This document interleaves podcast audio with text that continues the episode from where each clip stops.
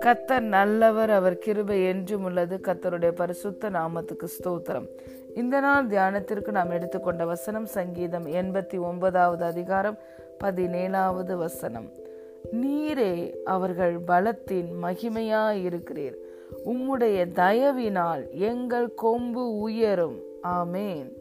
For you are the glory of their strength and by your favour our horn is exalted. Hallelujah பிரியமான தேவனுடைய பிள்ளைகளே நம்முடைய தேவன் மகா தயவை நமக்கு தருகிற தேவன்.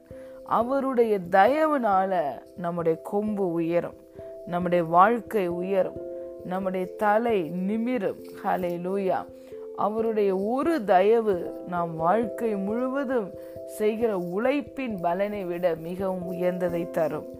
நாம் பார்க்கிறோம் தாவீதனுடைய வாழ்க்கையில தேவனுடைய தயவு என்ற அபிஷேகம் அவன் மேல் இறங்கி வந்ததினால் அவனுடைய தலை உயர்த்தப்பட்டதை பார்க்கிறோம். சத்துருக்களுக்கு முன்பதாக தேவன் தாவீதனுடைய தலையை உயர்த்தினார் ஒரு பந்தியை ஆயத்தப்படுத்தினார். தன்னுடைய சொந்த சகோதரர்கள் மத்தியிலே தாவீதை தேவன் தைலத்தினால் அபிஷேகம் பண்ணினார் சிங்காசனத்தில் உட்கார உட்கார வைத்தார். பகைஞர்களுக்கு முன்பதாக தாவீதோடைய கணம் உயர்ந்தது. இதற்கு எல்லாம் காரணம் என்ன என்றால் தேவனுடைய தயவு. இந்த வார்த்தைக்கு கீழே உள்ள வசனங்களை வாசிக்கும் பொழுது பார்க்கிறோம். அப்பொழுது நீர் உம்முடைய பக்தனுக்கு தரிசனமாகி சகாயம் செய்யத்தக்க சக்தியை ஒரு சௌரியவான் மேல் வைத்து ஜனத்தில் தெரிந்து கொள்ளப்பட்டவனை உயர்த்தினேன். என் தாசனாகிய தாவீதை கண்டுபிடித்தேன். என் பரிசுத்த தைலத்தினால் அவனை அபிஷேகம் பண்ணினேன். என் கை அவனோடு உறுதியாய் இருக்கும் என் புயம் அவனை பலப்படுத்தும். சத்துரு அவனை நெருக்குவது இல்லை. நியாய கேட்டின் மகன் அவனை ஒடுக்குவது இல்லை. அவன் சத்துருக்களை அவனுக்கு முன்பதாக மடங்கடித்து அவனை பகைக்கிறவர்களை வெட்டுவேன். என் உண்மையும் என் கிருபையும் அவனோடு இருக்கும். என் நாமத்தினால் அவன் கொம்பு உயரும் என்று தாவீதுக்கு கத்த சொல்லுகிறதை பார்க்கிறோம். பிரியமான தேவனுடைய பிள்ளைகளே கத்தருடைய உண்மையும் கிருபையும் உங்களோடு இருக்கும். அவர் உங்களை தலை நிமிர்ந்து நடக்க பண்ணுகிற தேவன். உங்களுடைய பலத்தின் மகிமையே உங்கள் தேவன்தான். உங்க பலவீனத்திலேயும் அவருடைய மகிமை பெரிதாய் விளங்கும். ஆகவேதான் அப்போசனாய பவுல் சொல்லுகிறார் என் பலவீனங்களை குறித்து நான் வெட்கப்பட மாட்டேன். என்னுடைய பலவீனங்களில் அவருடைய பலன் பூரணமாய் விளங்கும்.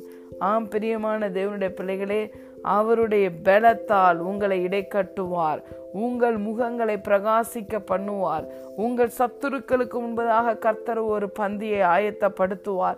உங்கள் பாத்திரங்களை நிரம்பி வழியச் செய்வார். உங்கள் கிரீடம் பூக்கும். உங்கள் சத்துருக்களுக்கோ அவர் வெக்கத்தை உடுத்துவார். உங்கள் வாய் உங்கள் சத்துருக்களுக்கு முன்பதாக திறந்திருக்கும். ஹாலே லூயா அவர் உங்களை பலப்படுத்துகிறவர் மாத்திரமல்ல. உங்கள் பலனாய் இருக்கிறார். உங்களை உயர்த்துகிறவராய் இருக்கிறார். எவரையும் மேன்மைப்படுத்தவும் கனப்படுத்தவும் தேவனால் ஆகும். தேவனால் கூடாத காரியம் ஒன்றுமே இல்லை. இந்த இடத்தில் பார்க்கிறோம். தாவீதனுடைய வாழ்க்கை தேவனுடைய தயவினால் அவன் கொம்பு உயர்ந்தது. தேவனுடைய நாமத்தினால் அவனுடைய கொம்பு உயர்ந்தது. அவன் சந்ததி என்றென்றைக்கும் நிலைத்திருக்கும் என்று சொன்னார்.